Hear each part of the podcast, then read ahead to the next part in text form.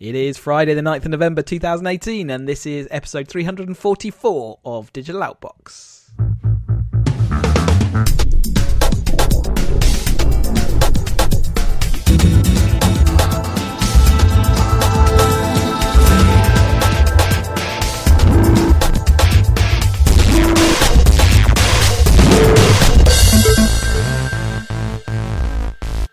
Welcome to a belated episode of Digital Outbox. I say belated, never really had the time, so it can't really be late. But never mind. I'm Chris, and Ian's here. Hello. We don't have a schedule. We can't be late. Yeah, exactly. It's like, what's the point of putting a timetable to something? Uh, then you can just be provably late. we are the network rail of podcasts. we, well, they have a timetable. They're just late. Anyway, That's true. They are late. Um, right, we have um, not. It's not a massive, massive podcast. I'd say twenty minutes. I reckon. Let's do it. Um, I flegh I should bet you in something about that. Yeah, but then you'll sabotage. You can't have that. So this is a little bit old news now, but we thought we'd mention it. Uh, Nick Clegg has actually been employed by Facebook. Uh, there were some rumours going around a what, little while back, probably a couple of weeks ago now, something like that.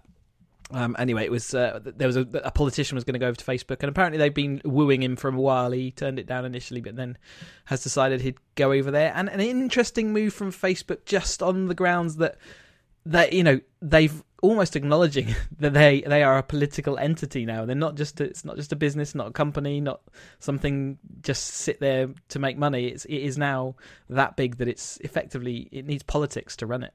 Right, absolutely, and I find it fascinating that, and you know, it, to me, to me, he's a perfect hire, um, in that mm-hmm. um, he's a pro, he's a proven liar and and his reputation is tarnished, and it just ties perfectly to me that that Clegg goes to Facebook. Uh, i mean, but it's amazing they get an ex deputy prime minister, which is you know that's that's it's quite rare, I'd say, for a company to just to, to get that kind of yeah. political clout. And okay, it's it's maybe tarnished, but I, I, I do forget that big. he was a deputy prime. I mean, it's, it is boggling, baffling. Yeah, um, but but like I say, it, it shows the scale of it. It shows that they're dedicated towards it, and I, would be interested to see what comes out there because there is going to be knowledge passed on there about, you know, whether it's how do you get around this, how do you spin this, how do you do that, and how how are we going to get away with not paying um, tax when we know that all the eyes are on us to, to pay that, or rather paying tax in all the different regions that they work in. Um, yeah, so 7.4 million in tax after 1.3 billion of UK sale, British sales. It's pretty you know, uh, you know, these it's a complicated business, international tax, isn't it? And how it all weighs out, and but and I don't think it's solvable properly, but um, we're we're going to see some interesting times ahead for online companies. Yeah, and joking aside, it's um, it, so we've criticised these big companies for probably not having the right moral compass, but it's it's hard to work out what that should be. It, yeah, it's it's actually not because the tax is paid somewhere. Wherever that money ends yeah. up, that tax will be being paid um, and you know, you know wherever that is. So they've got to, they will pay tax somewhere, and it's almost like if this was your own money, and you had the option to either pay ten percent tax or pay thirty percent tax. Chances are, with your own money, you'd say, "Well, okay, of course, I'll do ten percent. There's nothing legal about it, and you know that's that's what I'll do." And that's all companies really do. So, but it's a it's a hard old thing to break, uh, as in as to sorry to solve from everyone's perspective, isn't it? Yes, that's uh, yeah and and to be honest, we'll be going after that cheap tax money if, if Brexit does go ahead with that deal. We'll, that's the first thing we'll go to is make sales tax haven, get some money in that way. And that's the thing, unless every country agrees the same tax rates for, and it's and it's they've never done that for decades, which is why no, you've got all these you know loopholes, just these little and, little havens, yeah, yeah, you know ships registered in some wee island somewhere and all that nonsense. It's all exactly. It's all nonsense. A bit like Twitter's uh, user counts. Um, they've dropped them another um, nine million um, by getting rid of more bots and more fake accounts, um, and they're expecting further dips of their numbers. They're they're spinning it. You know, we have to do this. We have to get back to what is a real number, and it's good for our users so that we get rid of all this junk that's on our system and all the junk that those bots are outputting. Um, you know, even from a personal level, I know they haven't got rid of all the junk accounts because I've got plenty where I've been doing them as a developer, and they all sit still exist. They're they're counted, and and none of them are, are active live or doing anything. Um, so uh, you know, I think there's a long way to go here to find out where that user base is. I don't think Twitter alone. I think there's plenty of platforms over the years that that have you know had users, and I think that's why we also see things like Facebook talking about their monthly active users.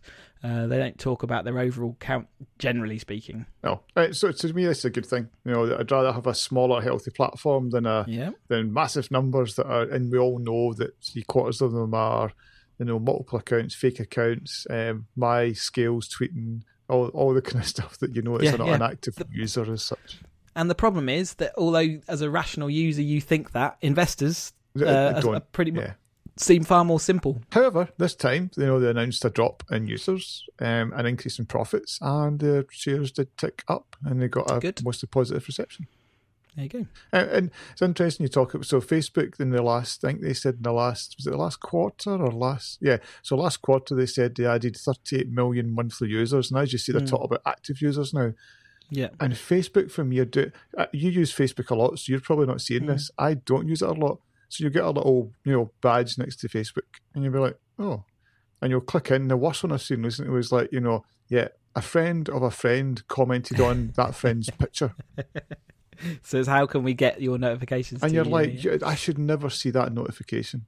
That should that is not a notification. And you I look in think the you'll options, find if you go to your there. third privacy page and for option four oblique B, you can opt out of that Yeah. receiving that notification on our simple to use privacy yeah, controls. th- th- those options don't exist, and I'm I am sure that's driving their monthly user count. Yeah. Well, I, yeah, I guess it's, it's important figures for them. Uh, clearly, Uh, even though, so yeah, Twitter cleaning down stock, but it's still in the news for you know missing out on tweets that it should have been removing. For example, the um, the the alleged Florida bomber. Um, I don't think it's alleged anymore, is it? Um, they they they'd set some threatening tweets. This was the guy sending out the bombs through the post. was it? yeah. So they sent them to mostly the um, folk that Trump had, you know, singled out or Fox had singled out, and um, so yeah, the 50, this fifty-six-year-old guy had been on Twitter. Uh, people had reported him in the past because he was threatening people, you know, to Mm.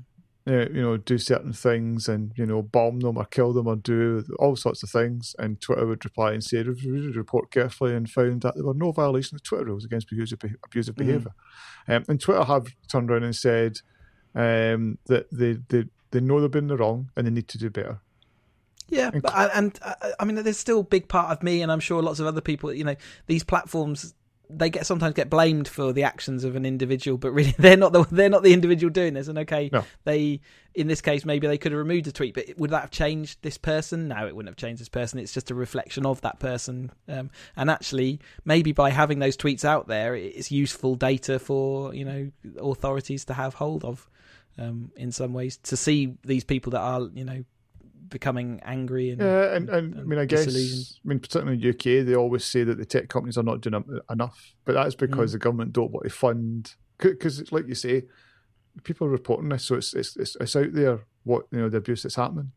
Now, do you Mm. want a policeman doing it? Do you want a tech company doing it? I know, and that's I guess that's driving some of the comments right now about you know if you look particularly down in London, you know there, there's there's people giving examples of we've got police arresting people for you know an offensive tweet.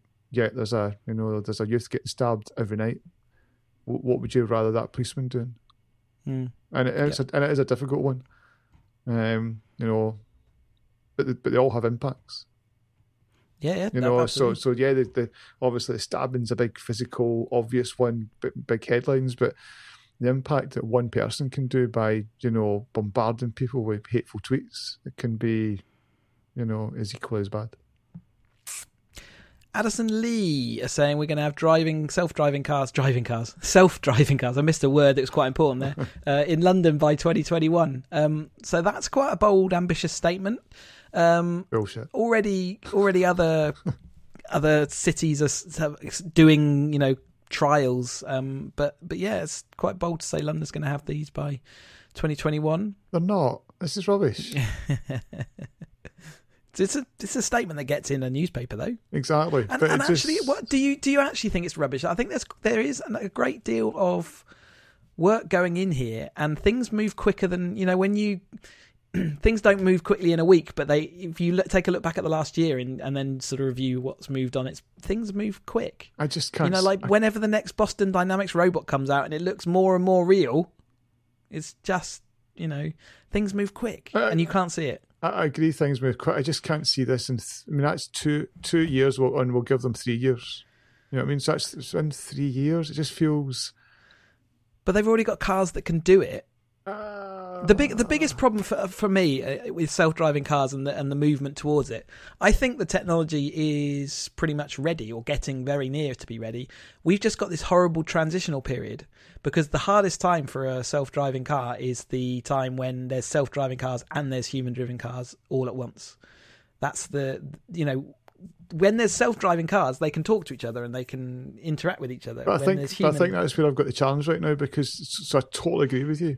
But it looks like they've still not got the standards sorted out to do that talking between cars. So it's still maybe- But then if they shut London to every other road vehicle other than self-automated uh, driving cars, then you've got space and time. and, to, and that you know- might be what this ends up with. So they'll deploy hmm. a self-driving car on a straight road that runs along the Thames that nobody else can use. So you can jump in and there's no driver and it'll drop you off. So, so- But then it can, and it, but it can easily spread from that, can't it? Uh, just, no, agreed. But that's what in my head when you read that, it's like, oh, we're going to have self-driving cars. And it's like, well, we will, but it feels like a a controlled experiment will take place. yeah, but I mean, it's always going to start off as a controlled experiment.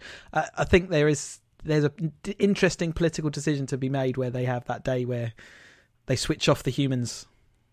Uh, basically. and, and do you know what? It'll be interesting to see if we're emboldened by whatever happens with Brexit, because the I can see a I can see a a, a horrendous Britain turning round, turning up, and will you get a will you get a whole lot of crazy decisions getting forced through to show that we are a thriving, thrustful, But we can do these things may, type company. who knows? Maybe maybe what they're telling us is true, and that is exactly what's going to happen. And we are will be that thriving, thrusting Yeah, maybe nation. Uh, it doesn't feel like it.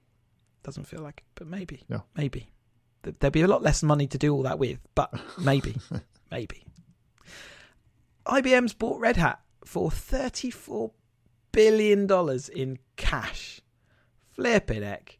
Um, uh, and I guess, you know, Red Hat, uh, so that obviously they're big company behind Linux. Um, and it's unbelievable to me that, that one company makes so much money out of what is in a sense open source software. Um, but you know they they do, and they get that just because companies want to have support frameworks around their servers, really. Um, but anyway, IBM bought them, and they're really buying them to sort of hook into the cloud based, or, or I think what they call it hybrid cloud. They're calling it. Uh, and again, I think that's important in, in from corporation point of view.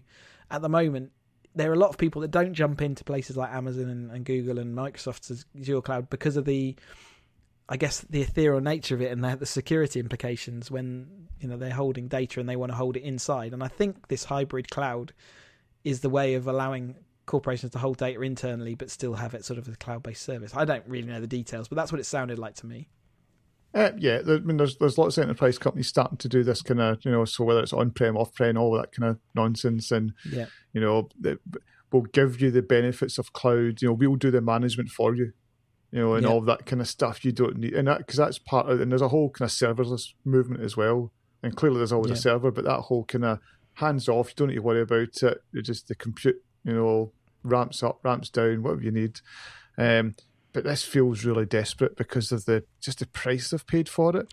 I mean, that is that is a massive chunk of cash. Yeah, Massive chunk of cash. I mean, I mean, I, I mean, I think the, the, if you looked at the current share price, and I'm trying to, I'm, I was trying to see if it was in the article. I don't think it was, but they've, I think they've paid something like forty percent above the value of the company, and Yeah, I that's mean, that's uh, that's yeah. a big, big, you know, because you, so you've seen things like you know, a company's worth, I don't know, you know, ten million, and somebody buys them for like eleven.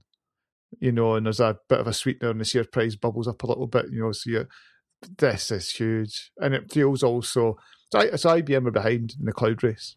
You know, it's the same way Oracle are behind yeah. I mean, Amazon. I guess, and I, I'm guessing they're thinking a partnership with these firms gives them too much of a knock. It sees them as a follower rather than a leader. Maybe, like, maybe they just want to do something more specialized with what they're doing. But yeah, it's yeah, I, I, I got the feeling that that sounded like a massive figure for. I, I mean, I guess again, that's probably just because the work of Red Hat goes. It's not really in my purview. It's not something I deal with day to day, and therefore I don't really know its mass. You know, the massive value to it. But you know, there you go. Um, there's still some bright people at IBM. Why wouldn't you know? You know, brighter than you or I. They're a huge profitable company, but if you look at the profits, I think they've had 13 to 15 quarters of shrinkage. You know, and it's still it's still big figures, but that's not that's not the, the direction. I, maybe IBM looked at it and just thought, well, the cost of us doing this for ourselves is 50 billion. If we want to do what we do, that's a leg up. It's quite a bargain, really. Maybe but I don't know. yeah, I, I, think they saw Microsoft buying GitHub and all the stuff they've done on Azure, and they've seen Amazon being, you know, the cloud leader, and thought, "Holy heck, you know, yeah, our, our lunch is gone." Yeah, corporations are moving to these platforms now. They're, you know, they're, you know, that's that they see their their, their margin ebbing away.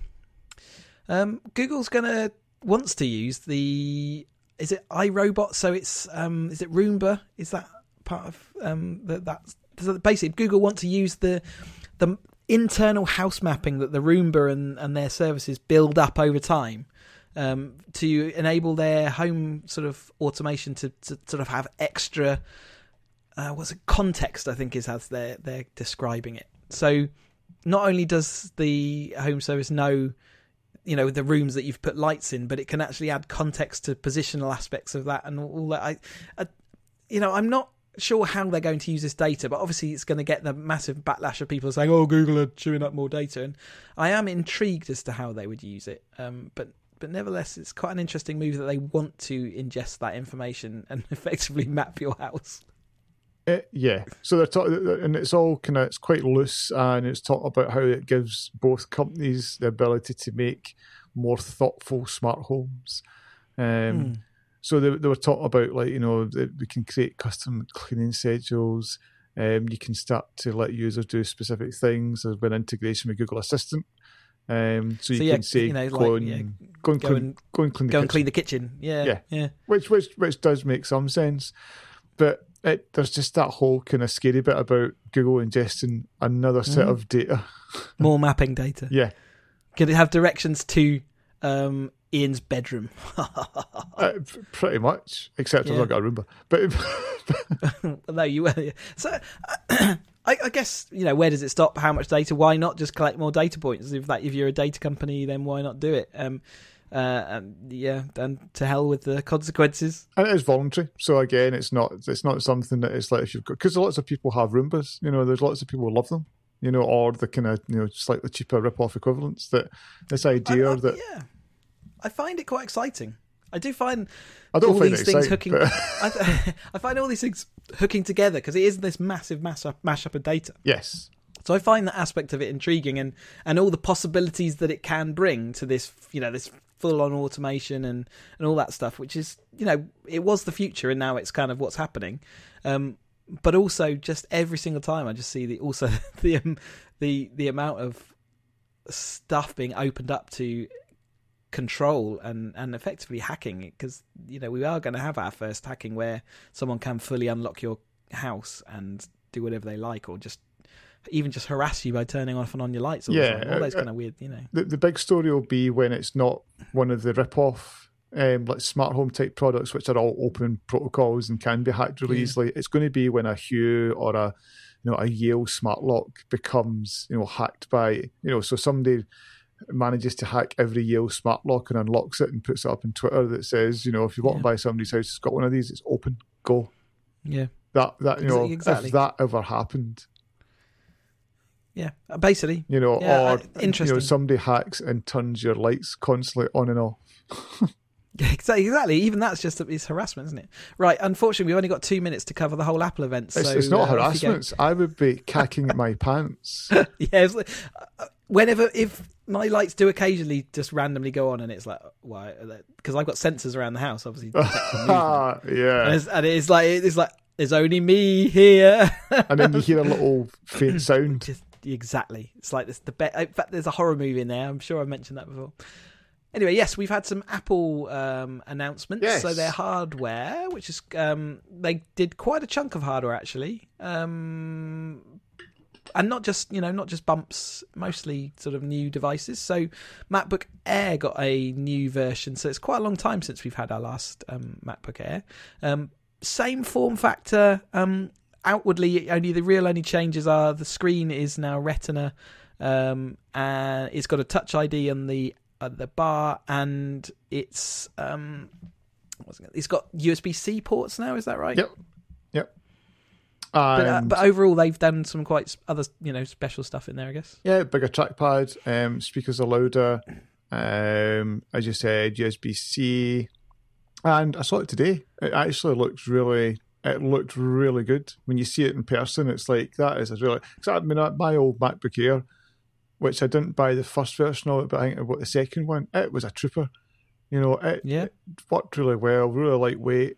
Um, you know, I I really enjoyed using it until I kind of you know last year and went up iPad Pro, and um, uh, this this looked a really good. I guess the only ding was just everybody was expecting it to be nine nine nine, but it was twelve hundred. Yeah, they've bumped everything. We'll come to that. Yeah, But, uh, yeah, so expensive. Um, but then again, it's not expensive when you think of the fact the phone is a thousand dollars. You know.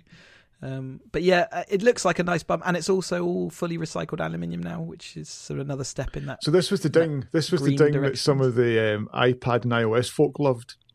It's not just recycled aluminium; it's the recycled bit. It's the leftovers when they're making iPads and iPhones. so they melt down all the shavings, basically. So, so your new MacBook Air and your new oh well, that's a spoiler. So you just see the new MacBook Air and other Mac products that we're about to discuss are made out of the shavings of iPads, the tears of the children. that is quite good. Yeah. Uh, new Mac Mini. Um, Hey. thought that was dead. Not not dead apparently. So they've given it a bump um, in all their kind of internals, um, and basically it's the same. I could it looked like the same form factor. Um, Yes, uh, but but they're kind of touting this little device as you know you can use this as your own. You know we could you can put these anywhere and you can stack them and, and put them in serial and they turn into quite powerful little processors. So they kind of sell them in a, lot, in a kind of different like not necessarily for just the home user, but just trying to say yeah.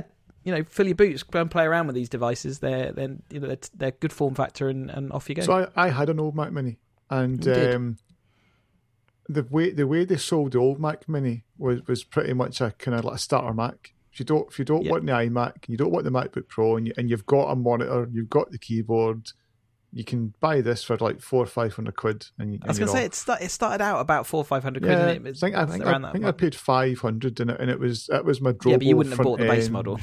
yeah, exactly. It was my Plex front end. Worked really well. Yeah, it did its thing. It was a workhorse taking, ripping off all the bins as well, wasn't it? I don't know what you mean. I don't know what you mean either. Uh, yeah, so, but now we're talking $799. So I guess that's around 600 quid. So again, Oh no, it's seven nine nine pounds. oh, is it now It's- it's- $799 it's- and it's- $799? Okay. It's dollar to pound is one to one. One to one, yes. Um, and just and just just so that somebody listening to this thinks these guys are smoking dope, it starts at eight hundred. You can spec one out at three and a half grand. My goodness. Crikey O'Reilly, that is, that's pretty full on. And it is a full on spec. I mean, it is proper, and that's that's what we want. So it's like four or six core models. You can go up to two terabyte SSD, and it's all SSD. So there was a fear from, I guess, some of the Mac enthusiasts that they're going to bring out a cheaper version that'll still have the old Yeah. slow disk, and it's not. It's it's it's really good components they're using in it. Um, you know, gigabit Ethernet, but you can also spec, you know, ten gig. You know, which is again an enterprise. What have they What have they made this for though? What's the market for this? That's that's what my so question it is. is a so this so people have been seeded with it and and it's out to buy and the speed tests are phenomenal. So if you look at some of the encoding tests around video, it is as fast as an iMac iMac But Pro. is this is this wow? So is this for a person who's got, already got a good monitor they want to use, really doesn't want to buy? Because because really the they they kind of nailed it with their the iMac, right? They they that you you can't beat it. But- so so it's interesting. I I guess I and a couple of my colleagues have been taught about this, Hmm. and see if my, see if I didn't buy the iMac last year, and I love the iMac, and then the iMac Pro came out. So again, but, but iMac Pro is like five grand. That's a, yeah, a lot of money. Yeah, yeah. Um, but if I, I, I guess if I was starting again, apart Would you consider it? well, apart from the fear that there's probably an ARM model going to come out in the next sort of three, four years, but I would probably go um, really nice monitor, um, I would go the Mac Mini, and it might even Mm. then allow me to satisfy that, that gaming PC desire. So is it that I've got. powerful enough? So uh, it, you know, obviously, is it powerful enough to do that? Like, is it powerful enough for video processing and all that? Oh kind of yeah, yeah. So the, the graphics card on it has got a bit of a ding, but the encoding that it does is superb. Um, it supports external GPU. Um, eh, Mhm. um, sorry, yeah, external GPU. So you can do all that that kind of stuff if you want. Um, it's it's a bit of a you know it's a bit of a little Trojan, and um, it, it's just as I said, the sp- just the spec and the speed and the fact. So Apple also have done something which is unheard of. They've actually added more ports, not taking ports away. yeah, so Um, you've got more stuff on the back of it. Is it four Thunderbolt Oh, ports? there's loads. It's just like yeah. So four Thunderbolt. There's HDMI. USB-A. there's two USB-As. There's still a headphone. You know, or did they Yeah. take the headphone away? Can't remember. There's there's loads. There's loads. So, like you say, I mean, actually, maybe they're you know, effectively nowadays they're chucking us monitors all the time when actually maybe the better thing to do is sell us one monitor and then upgrade the iPad. The so the the, the thingy. What are we talking about? Mac Mini. I'm just trying to remember its name. It's been that long since I've talked That was it. always a fear with buying something like an iMac. You're you're that. Every time you're paying for that screen. aren't you? yeah, and the screen is gorgeous. You know, so you're Mm. you know if you and it means my last one lasted six years. You know, so I got six. While years. they've been able to keep those screens upgrading and being the next, you know, being special increments, that's been all right. But there will reach a point where it's already large enough, it's already got enough pixels, and why am I paying for a new screen every single time I, Yeah. I do this? Hmm. iMac, I sorry, iPad Pro um, has been refreshed, so um, the form factor has gone much more. It's got, basically they call it that sort of up to the edge of the screen type thing. They've lost the home button, so it's it's like a you know true sort of. I guess it's, it's kind of blocky, isn't it? It's kind of it's sharper edged. Um, it has got a sticky outy camera lens, which was I'm sure is going to annoy it's- people. Well, the edge they used to the, the, the last few designs have tapered. So That's right. So it's been a soft, tapered. and they've talked about how it sits in your hand well. This is now just right out. It's a, and it's a proper. It's But I was in. I was in the Apple Store today. Feel alright? I, I felt it, and it felt really good. Yeah, Really good. Real. I really like the design. Other people have called it ugly. Um, other I don't people think it's loved it. ugly. I, I think it's. I think it's if if someone else had made it other than Apple, I think they'd call it ugly. Do you do you know what I mean? As in, people would say that's rubbish. Look look at these nice soft curves that we got on our, our iPad, and now that's gone. But it's. But I think there's something about holding something with a sharp edge. Actually, it gives you something to grip hold of. Um, Um, so yeah. as long as it's not too sharp, I think that's you know reasonable. I don't know. Edge to edge doesn't allow you much place for your hand to be But- holding it. but it, but it's not like it's not like edge to edge. There's like a, There's a bevel, but it's not. But but it's not huge. Like, I've got podgy hands, right? My when I'm gripping something, it goes over onto the screen. no, totally. and I even find with my phone that I am pressing things when I don't mean to with the you know my hand, and surely that happens on the iPad as well. uh, yeah. And that was always the thing about how phones can go far more edge to edge than an iPad can. Just the way Mm. you're having to grip it and Oh, hold it. Yeah. So you've got the smaller size and the larger size. Um, So, so you've the got- interesting thing they've done. Um, Oh, go on. So, so previous one was ten and a half and twelve point nine. That was the two different screen sizes and the two Mhm. different sizes of the. You know, and and what they've done this time is they've kept the case size for the ten and a half the same, but made the screen eleven. So they've kind of taken the screen out, and for the twelve point nine, they've kept the screen size the same, and they've shrunk. Oh, okay, shrunk inter- yeah, that down. interesting. Yeah, that's that's probably the right choice. Although, yeah, and it's, it makes probably the choice harder. Like the big one is still, you know, relatively large though. When you see it, it's um, It is, but it's surprisingly closer, and when you hold them, does- so now you're side by side. You're not thinking this is a massive thing. You're thinking actually that's quite reasonable. Yeah, that's interesting. So maybe they did see the drop off in sales of the large one just because of the sheer scale of it, really. Um, okay, so they've got the A12 Bionic chip in there, um, the eight core CPU, blah, blah, blah, and the graphics processor. It looks like a serious bit of kit, um, basically, and but it's going to be starting at eight hundred dollars, um, yeah. So it and starts, the larger one starting at thousand dollars. Yeah, it starts at a quid. Big one starts at a thousand. Hmm. Um, uh, the other little bit is it's dropped the lightning port. It's now USB C. Um, that can Mm, yeah. drive an external 5K monitor. wow. Okay. So, um, and I think the biggest thing in the reviews wasn't. I mean, the the, the kit itself, great review. Um, the the grunt on it is is like, you know, miles ahead of what you need now. The biggest thing was iOS 12 doesn't let you use the kit properly. As in, Hmm. I can't, ready. I can't, I can't plug in like a you know, a thumb drive and it will see the files, but I can plug in a camera and it will import the photos into photos. So Yeah. come on, let us let us let us get at these things. And um, yeah, I mean, the same week to we've had the Pixel Slate's been, I think, limited release now. So, and they're kind of, you know, as much as I'm saying that's quite expensive for an iPad, the the Slate is is pretty much in the same arena. And okay, they're they're they're pitching the same kind of model, really, aren't they? It's the attached keyboard, and you can turn this into you got your pens and all that stuff. Um, and your pencil. In fact, we're coming on to the pencil now. So, we, but yeah, uh, so it's interesting. They are going head to head, and the Pixel's not much cheaper, I think, or it's in the same kind of ballpark. I think it's Basically. ballpark, and it's the same with if you look at the Microsoft Surface products. It's not like Mm. they're one's double the price. No, I, I think I've said all along that the iPad is probably Apple's best value product for the amount of engineering that goes into it, and and maybe that's still the case. It's, but it is still a chunk of cash. But the pencil is rebuilt, and it is basically magnetically snaps to the edge of the iPad Pro. Um, it's got some you know clever, funky technologies. Got you know you can double tap it to change its function from being a pencil to like a rubber or whatever. So it's got some clever little snazzy bits. Uh, what do you think about just the magnetic snap on? I mean, if you're putting that directly into your bag, um, then doesn't it just pull itself off? Probably. I don't know. And I, and so there's still a lot of go around that. But the fact that that at least because the previous one didn't have anything, and the charge was through lightning, and it stuck out like ridiculously. And when you wanted to use it, it was always not charged. And, Yeah. and it, it charged really quickly. And you plugged it in for ten minutes, and you're up at fifty percent. So it was like, but it's still a bollock. You know, when you go to it, Mm. when you want to go and use it, you want it to be usable. Um, and and certainly the so the, the I guess a couple of nice things I felt today. The matte finish made a difference. Just rather than the shiny white, it was a matte. Yeah. Felt a bit more grippy, and um, the magnetic certainly when I picked it up and gave it a shake, it didn't come off. But then there's a couple of times I just touched it and it fell off. Mm. You know, so, you So can- I guess there's some alignment there, and but it does charge when it's being when you're, Yes. when it's magnetized on, which is quite a nice. so you so you feature. click it on and, it, and it, a little a little pencil thing pops up and it's charging and it's like that's what you want. So you know whenever you pick it up, it's going to be usable. Yeah. Nice.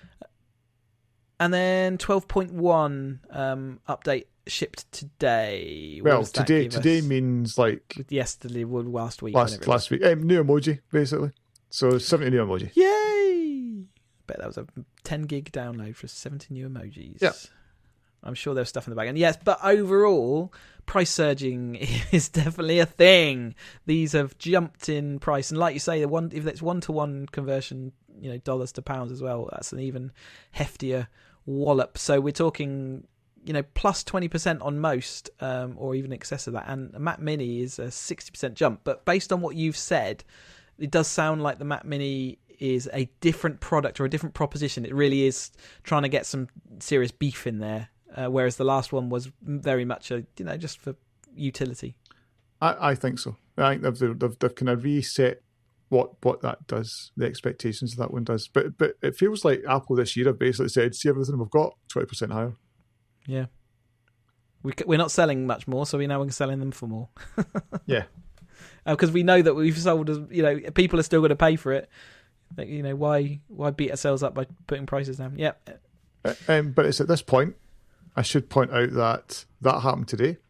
Ah, so they, so not only did you touch all these products, you picked up an iPad Pro. And it's a big iPad Pro. Ah, okay, so so you did go for that decision to. And it's a big iPad keyboard. And it's a nice Oh Apple Pencil. so you're very much lighter in the pocket. Oh, tell me about it. That is when you add all that together, that's a fairly chunk of investment, isn't it? It, it is, but so so I went for the bigger one because I felt I felt it was a lot closer, and, and it, if it fits in the bag, it fits. It's, it's, the biggest niggle I've got is still using it around the house for that reading and consumption piece that might just be too big.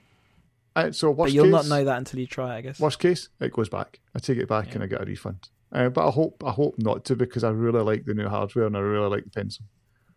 Cool. Well, that's kind. Of, and when was your last iPad purchase? Uh, last year, so that's embarrassing. Apple dollar. Because I did because Love you a lot, Apple. No, the iPad for me has always been a kind of every every kind of three kind of year Yeah. thing, Mostly because they've been that solid, solid for that that long. and, you know, and last year's is really solid. It's a it's a you no, it's, just got it's, totally oh, swooned. uh, so Sweet. yep, it's uh, so absolutely it came out, um, and uh, see if the, see if I wasn't convinced about the bigger size, I wouldn't have done it. Yeah. Uh, Okay. so the bigger size kind of swung it. It's my birthday next week. Yeah. Happy birthday, me. G- give myself a little treat and Yep. empty my bank. Yeah. it. Lovely. Uh, and because we were doing the podcast, I've left them sealed. Didn't yeah, even I saw them. that it was all sealed, ready for yeah. Um, that's that's quite yeah, that's good. That's why you were late back, was it? Um, maybe. Probably crying after. um, I was, Does I, it- was out in does it fold begging. in half? Does it fold in half? Does it fold in half? Well, I want. What do you mean, like the iPhone from it. four years ago when it you could bend it, bend gate? no, Samsung has um, sort of given details of, of a foldable smartphone. This is effectively a tablet that you know a seven inch tablet that you can fold in half and turn it into a sort of the form factor of a phone. So quite an intriguing thing, and there's a quite a couple of other companies doing similar or coming up with similar ideas, and it's quite compelling when you see it. The it, it was kind of seamless, or it looked like it from the pictures that I saw. It didn't look like there was the visible fold line when it was opened up, um, and it's it's relying on some quite clever tech to do all that. So, yeah, I was quite intrigued. You- a form factor, do you think that will work? So something you can you can have as a tablet, but then it tucks away as a phone, and actually works as in phone form as well. It's got it's effectively a big screen on the inside and then a screen on the front, which will actually uh, operate the phone as well. It, it does look quite appealing, Hmm. but but it's a prototype, so it's Yes, you know it doesn't have to do anything like have battery life or you know and it do looked it looked you know it looked a chunky monkey. Yeah, Uh, But then, but we've said before that things don't have to keep getting thinner. They can be utility Uh, and be a bit chunky. uh, yeah, but there's, there's as I said, it looked a bit looked a bit chunky. bit okay, a bit overly chunky. Yeah, and, and I think that's the thing, you know, well, the first versions of these, and, and it was interesting to see, you know, so Samsung changed their logo on their Twitter account, so you knew this was coming because they folded it, and it was all the rumours were pointing to it. And then Google put an Android kind of, I don't know if it was an actual update or whether it was just a, by the way, we support foldable screens now, Mm. just in case, you know, some hardware companies launch things. um, it's good to see that that, that kind of innovation coming. Uh, I think I'd, unless that, and the thing is, so we've seen like if you look at the iPhone prototype a year before it came out, looked totally different to the actual iPhone. You know, Yeah. it was like a big desktop PC running the stuff, and then they shrunk it all down. So, you, you know, we don't know what we're looking at um, until you actually see a final product.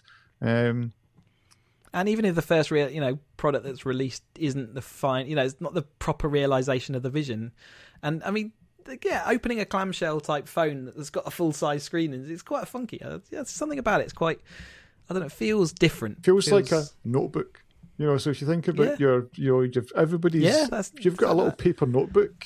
and it's like a notebook that you can open up and watch a video and then tuck it in, put it in your pocket rather than have to carry a bag or whatever. Yeah, so there's some there's something in there. It's like the the ultimate phablet, isn't it? Really, Well, if you, I just think of the, you know, if you look at the thought with like Google Note and the stylus, if you and could, you actually in- if you could then flip that and get like you know a double page calendar view, or you can view a video and, or you could be doing your, you know, some sort of, you know, there's lo- there's loads of, I don't know, there's loads of potential in that form factor, and then and you know, Jack said it, it just just looks like a DS, you know, so yeah, the, the DS, and they they did some quite funky things with their screens. yeah, you know, so there's things that, that I think this is going to open up, and and the nice thing about Samsung is they'll they'll throw lots of different things at it until something sticks.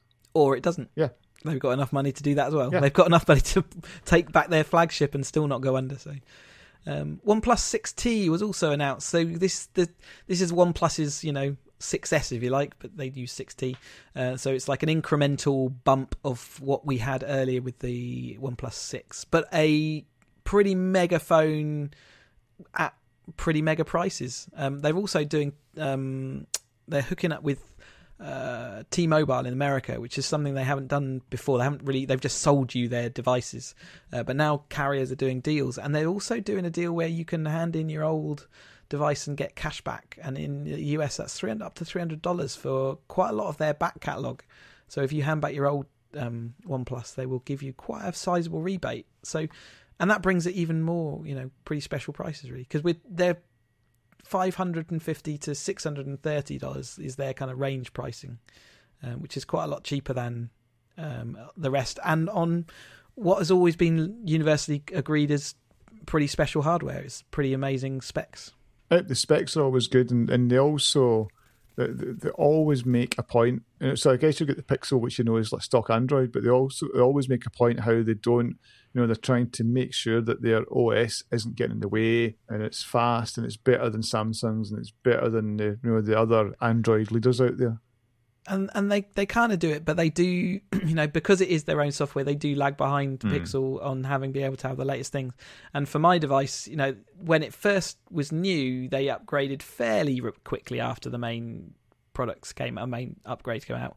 But over time, that's that's slowed. You know, you might be a couple of months before you see anything like that. So. I guess that's the thing that you know anyone that adds their software over the top of Android is always going to face that that lag, that delay. Yeah. Um, and and as time goes on and that phone gets older, of course, it's going to take longer to do it. So it, it would, for me, it would be a better decision just to go core Android. But I guess they're thinking they can add that smoothness and that performance over the top. I love to look at it. it look, I think it looks a really good phone. Yeah, I've ne- I've never had an issue with my my OnePlus. I love it. Um, my only issue now is just it's massive, and, and these things are not smaller either. the one with sixty is massive as well. Yeah, You know. And that's where the market has has gone. It's, Yeah, it's- that's where the market's gone. Just my pocket, my jean pocket isn't No. getting any bigger. No. Um, and then we've had um, oh, is, is it Xiaomi? How how I- something like I that. don't know. It's basically a. Um, I don't know. I'm giving up. Who cares? It's a Chinese company, uh, and they're they're basically releasing their first phone in the UK. They've they've released tentatively in America before, um, but basically this is the first time it's come to the UK, and it's another one of these sort of flagship devices at fairly cheap prices. Um, so if you're in that market, go and go and check it out. They're they're releasing. Um, it's available in the UK. I'm sure everyone's delighted. PlayStation Classic has had its games list announced. Has this enticed you? No. so, so Because it doesn't it's- have- It, so it's like it's like hundred quid, or it's going to be like ninety quid, or something like that. And I just thought the twenty games were a little bit lackluster. You know, so Yeah. I don't know. You know, so where's Wipeout?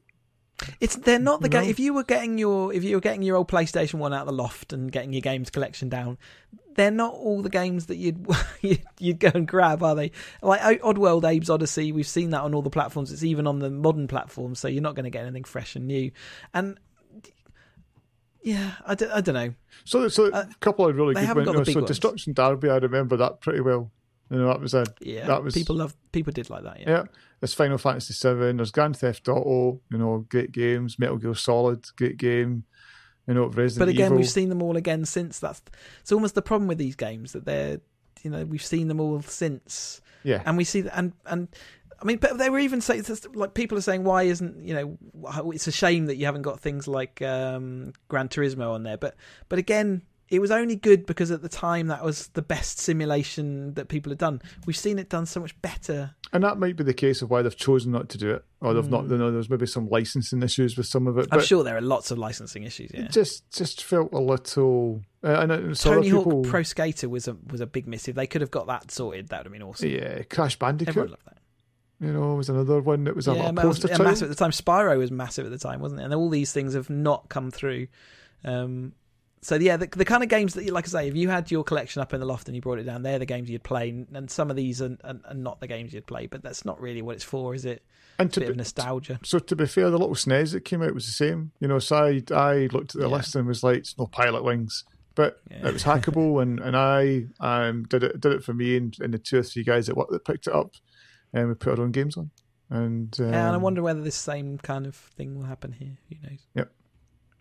Yep. Yep. Yep. Yep. Yep. Yep. Red Dead Redemption. Let's talk it.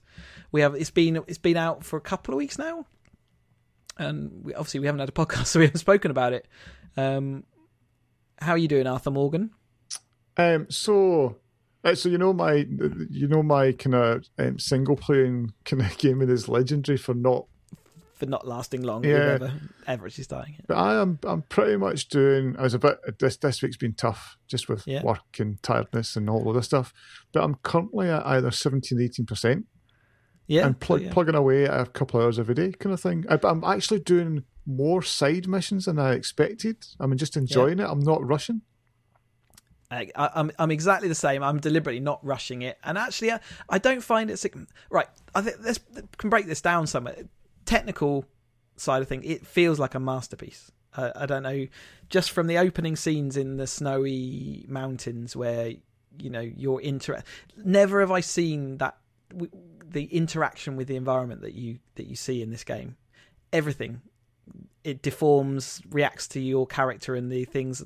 Everything leaves a trail. Like so, if you're riding along in your horse and cart, your your tires are leaving trails. If you're walking down the muddy high street, you're slipping and you leave footprints, and and your character gets covered in mud by just you know being in these environments. So technical, I, I think it's a tour de force. I don't know if you agree. The control method is still crappy, but it's always been crappy so, in Grand Theft Auto. So, so I, I, I, totally agree. I mean, I'm you know we're we're playing it in 4K, and it looks it looks stunning. Amazing. And I actually think so. I, I, kept away from reviews and previews, yeah, so did I. and I was pretty shocked at the start. And I was like, "How long is this winter going to last? Because this is this sucks." Yeah, because it, it it got oppressive, didn't it? It yeah. was very oppressive. Yeah, you know, trudging through the snow, and it was like, "This is this is a bit this is a bit dull." Um, you know, and, and it was yeah. a, and I thought fair play to Rockstar, because, but they, but they know they've got the brand, um, they've got the reputation that people will play through that harder start. Whereas yeah. there's so many games, so if that had come from I don't know from um, Cheesy Hutchinson Gaming Company, and it was your first game, and that was the opening, even though it looks stunning, there'll be people going, oh, I don't know about this because you're doing nothing, trudging through snow. I don't care about these characters. I don't care about these guys. What's what's yeah. what's the point of this? But see, once it started opening out, and you know, winter yeah. turned to spring, and the game starts opening, you get out, the relief, don't you? The the relief that you probably would really feel. By, yeah. And it was, yeah. I, I, as I said, there's been some really good moments already that are like that is pretty special. And and again, if and you just there are moments of pure, it's calcul as in it's it's pure compute basically. It's the they've created this world and there are you have experiences in that world which are going to be totally unique to you. There's others which are you know choreographed and, and set up but there's others that you, you'll just experience them. And and just being in that world and and you know you can literally sit and watch a sunset that is worthwhile watching. And that's incredible to sit in a game world and just just have that experience and just you know the, the colors and the, the they call it a skybox but actually it is a fully simulated sky. And and if you if you see a, a thunderstorm rolling in it's a pretty incredible experience and all those things. So it, it is a technical tour de force. I think its biggest weakness is the fact that it literally doesn't leave even the mundane chores it kind of makes you do sometimes. And, mm. and and obviously in a game there's a real balance between the realism and when is realism taken too far? Like do i really need to clean my guns? I mean that that's something they make you do and it's okay it adds another layer of that detail into the game which is you know, again, depends what you like, but but nevertheless, as a casual gamer, do I really want to keep my guns? And the other aspect of it is they they make you travel and traverse this environment constantly. So for me, I have to do things basically one mission, one side mission at a time, and that's that's as much as I want. Then and then it and I'm, doesn't necessarily. I'm enjoying kinda, that much, but see, doing that yeah. hour and a half.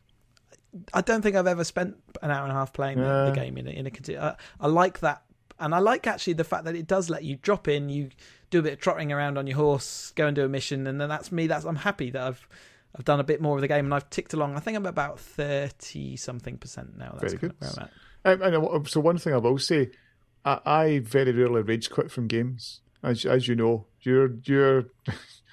your your patience. I, my, I do it regularly. Yeah, yeah. So I, it's it's weird. Like online gaming, I, I hardly ever rage quit from it. I get annoyed from it, but but there was one night I rage quit from Red Dead. It just it yeah. just really tweaked my nipples, and it was a combination yeah, of a like an awkward mission. Something else happened. Um, the control method getting in the way. I, I get I get sh- I, I, got attacked by a group out of nowhere, and I was taking care of them. And it, but one of the guys then came out of nowhere and rugby tackled me and killed me. and I was like, right, this is starting to annoy me now. So I was on my horse yeah. and I'm riding on my horse, and I just turned a corner and a stagecoach was right in the middle of the road and ran over my horse and killed my horse. And then you lost your horse as well. And I just, I just instantly was like, no, and I just disconnected. and I was telling the guy at work who thought it was funny, and I got home that night and I was like, right, I'm in the middle of nowhere. I'm going to have to go and get a horse, but it hadn't saved, and my horse was still. You'd got away with it. Your horse had survived the. Antics. I had my emotional attachment to my horse. Yeah. So, but, it, but it's really good. Really enjoying it. Um, And uh, again, it's and it's still open even at even at thirty odd percent wherever I'm now. It's still massively opening up. There's still loads of the map that's not there. There's you can tell where the story's headed and how it's heading there, but you, there'll be some twists and turns along the way. And I'm going to be enjoying those probably for for a good you know probably beyond Christmas. Just Oh, I I, again be. say I haven't I it, whether it's to do with the the way the style of the game whatever. But yeah, my my sessions don't normally last. It's probably half an hour to forty five minutes is is kind of the length of time I spend Yeah, playing it. and I But enjoy over time, that adds up really quick. Yeah, I enjoy that dipping in and out. Um, and yeah, I shall obviously retain my overall rating until I get to the end of that game. If I get to the end of it, uh, I'm assuming I will at this point. But you know, you never know. the The old one is still my favourite game ever, and, and let's see whether this overtakes it. Yeah, I mean, it's uh, basically if you've got a console, I would heartily recommend picking this up. Even up. just to sit and watch a scene, I I, I still am. Like, so you you're walking through the environment now. Uh, you knock a branch, and that individual branch reacts, and you know, elastic. You know, it's, it's, it has its. You know, it, you interact with the environment in a way that I've just never seen in a game ever before.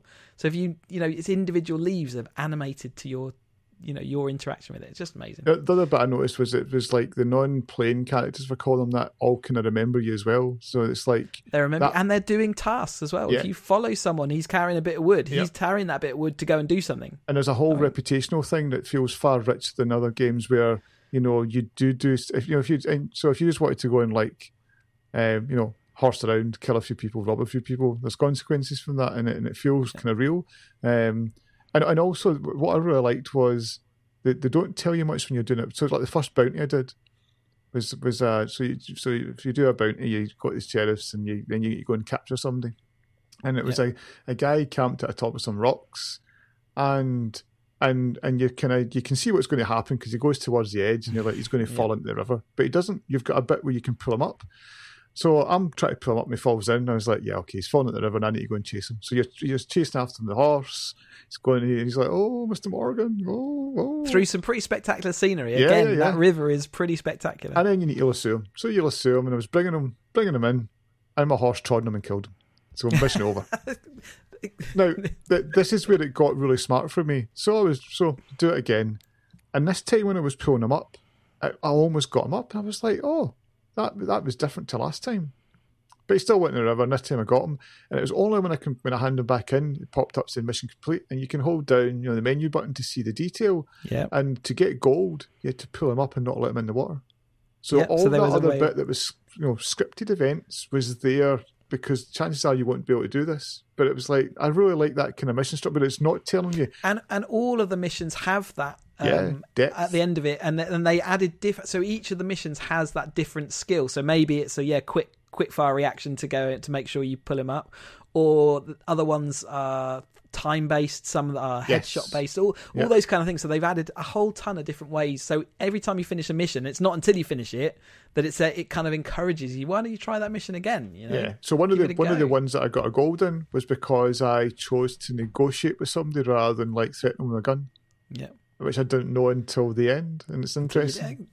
But again, so you're going to get to the end of that game, and you might think, "Oh, there's a mission. I'd try that." If a completionist, this is going to last them forever. It would, it would seem. Well, especially there's all these side things like you know card collectors and all sorts of stuff, yeah. which I'm not. Uh, I'll be honest, I'm not going to bother with. Not bothered with, no. Yeah. Yeah, but other people, as you say, if you're a completist and you get sucked into the world, you'll want to, you know, I, just, I remember the uh, end of the last one. I did carry on in the world to finish off a lot of the tasks, just because I wanted to carry on that, that whole thing. Because there was, the, you know, there was awards for killing ev- one of every type of animal in the game, and obviously that starts off it's quite easy.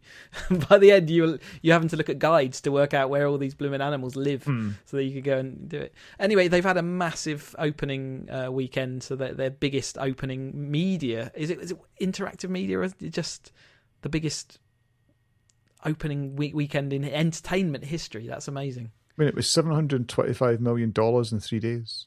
Wow. Now, Grand So Theft it's not- Auto managed over a billion, but that was over. In that three day, yeah, but that was over a like a different like a weekend or some. There was some different way that they that that managed to do that, but it's still a huge amount of money. yeah, Phenomenal. I mean, yeah, yeah. I mean, you can see why they spend so much time on these things, making them perfect, and how they've got the flexibility to spend that time on them. Other developers just don't have that. You know, this is a game that's developed across. I think it's Glasgow's the head office for Red Dead, I think, but it's is it Dundee? Is it? Dundee, yeah. And then but then they've got there's about four other offices around the world which all collaborate to put these things together. It's just a global enterprise. It's it's absolutely incredible. Yeah, so Rockstar kicked off in Dundee and then they've spread. Obviously, there's one down south, there's New York, and there's a few other places. It's a I think they've got one in Australia as well. Yeah. and, and, yeah, amazing. and I mean the reputation's deserved. You know, it's you know to, to me they're like you know if a Rockstar game comes out, it's like you know it's, it's going to be the same. So Grand Theft Auto Six will no doubt be a next gen console title, probably not at launch, but you know after a year, eighteen months, so we're maybe what three years away from it because they don't. They usually kind of stagger the games out pretty well. yeah, yeah. Um, and and we're still to see the online component of Red Dead Redemption 2, which yeah, not. and there's all that to go, and they they really pushed that for Grand Theft Auto, Yeah. and they have continued to push it. So maybe maybe their idea is that as that tails off, this will take over, and, and we'll see where that goes. Yep. But yeah, unbelievable. How are we doing for our 20 minute uh, podcast here? Uh, Virtually, virtually hit it on the, the nail on the head. I think. it's I'd, uh, I was right I've run out of things to say though, so luckily we'll keep inside that time. Um, how do you got a pick for us other than play Red Dead, but only do it in small chunks and don't get pissed off with the horses? Uh, no, I think honestly, I think Red Dead is one of the one of our strongest pick in a long while. Yeah. It's can't go wrong. Yeah, it's, I think from so many angles, if you just you could you could sit in a lounge watching someone play that game, and it's almost like watching a movie and seeing the storyline develop. You know, you could look at it from a graphical point of view, and so anyone can look at that and go, "That's amazingly pretty." Um, yeah, and the only aspect that you can't do is when you're holding the controller, trying to look- make your character do what you want it to do. It's annoying. Uh, There are a lot of controls, Yes. and that's Anyway, that's a niggle. I- And um, I look forward to your um, review of the iPad once you've uncellophaned it and had a good old play. oh yes, Good stuff. Right. Digitaloutbox.com is our website. Uh, info at digitaloutbox.com is our email address. And we're on Twitter as digitaloutbox. We're also, I'm on Twitter as Cheesy UK. Uh, my racing, my my racing blog is academyracer.co.uk. My running blog is cheesy.blog. Uh, Ian, where do we find you? uh, blogazine.d.net, and I'm on Twitter Streeper. Can't be arsed Where are you on Inst- where, where is your Instagram? Because that's worth following. Um, that will be that will be is it? You- we need to write this in the notes so that you don't. Uh, to flounder. yeah. So How very un- Ian, Ian, Ian Dick underscore photography. And uh, there are some beautiful things coming out of that. So um, Yeah, I do recommend there's a you few odd look. photos. I've, so I've been trying to get out and about, and um, I think you've done an amazing job. I think uh, so. You you you're kind of blessed where you are really to go and get these kind of views. uh, yeah, I mean, I mean, it's like there's been a couple of like two-hour drives in the morning to get there. But it would take me nine hours Uh, to it get would, there. So but but it's like but to get and it's a little bit later now. So sunrise is um, now seven forty. So so you like got bit you know, more- so like I can leave at six and half six and get to places. Whereas your golden hour is a little bit more reasonable. yeah, whereas like, in the summer it's you know it's not impossible, but you need to be going out to like half two and three. Uh, yeah. That's- I mean, that's that, tough. and that is a big that's a big effort. That's tough. All right. Lovely stuff. So we will speak to you again on an unspecified scheduled date, un unscheduled in the future. Uh, yeah, we'll probably come up to the kind of last one soon. Yeah, because Christmas lull. Just tails off, and then We've had presenter lull. Now got Christmas lull. so yeah, um, yeah, we'll we'll talk to you soon, and um, yeah, see you later. Goodbye. goodbye.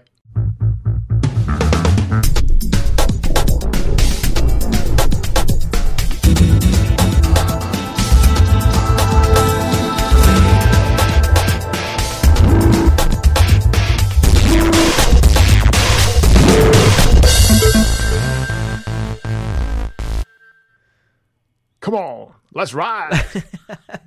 Let's go, John Marston.